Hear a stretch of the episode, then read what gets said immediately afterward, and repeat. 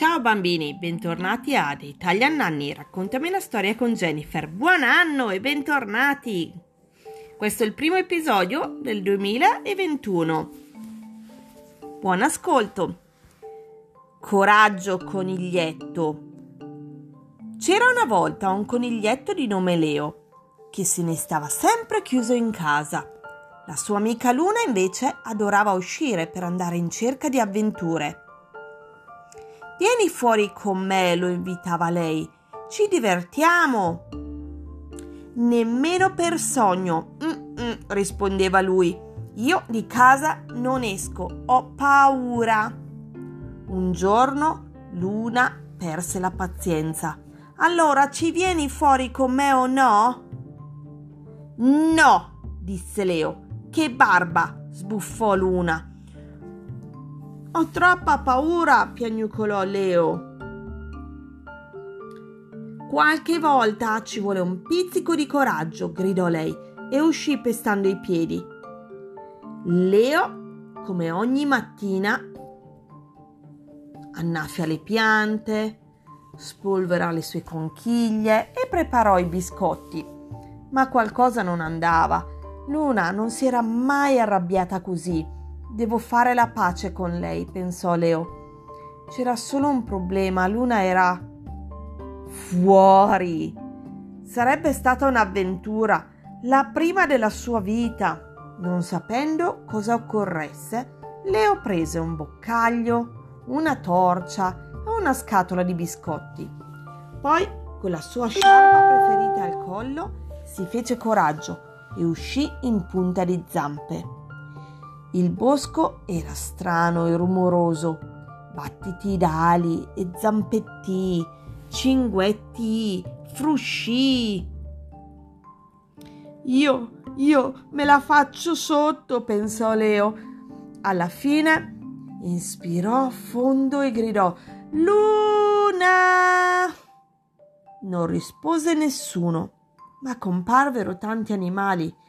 Luna è la coniglietta più coraggiosa del mondo, disse lo- una lontra.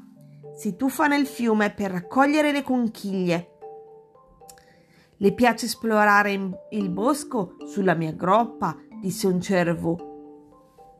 E cercare gli orsi dentro le grotte più buie, disse una volpe. Che paura! esclamò Leo.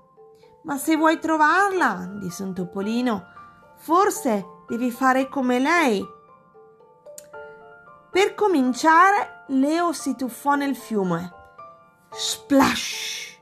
Brrr! Che freddo! Per fortuna aveva il boccaglio. Sott'acqua trovò un mondo nuovo e sconosciuto. Vide pesci, rane e chioccioline, ma di Luna non c'era traccia.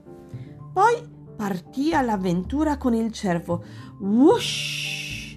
Come correva! Per fortuna la sciarpa lo aiutava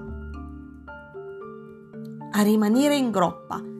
Nel bosco trovò un mondo nuovo e sconosciuto. Vide passare scoiattoli, farfalle, ma di luna non c'era traccia. Poi si intrufolò in una grotta. Ah! Per fortuna aveva portato la torcia.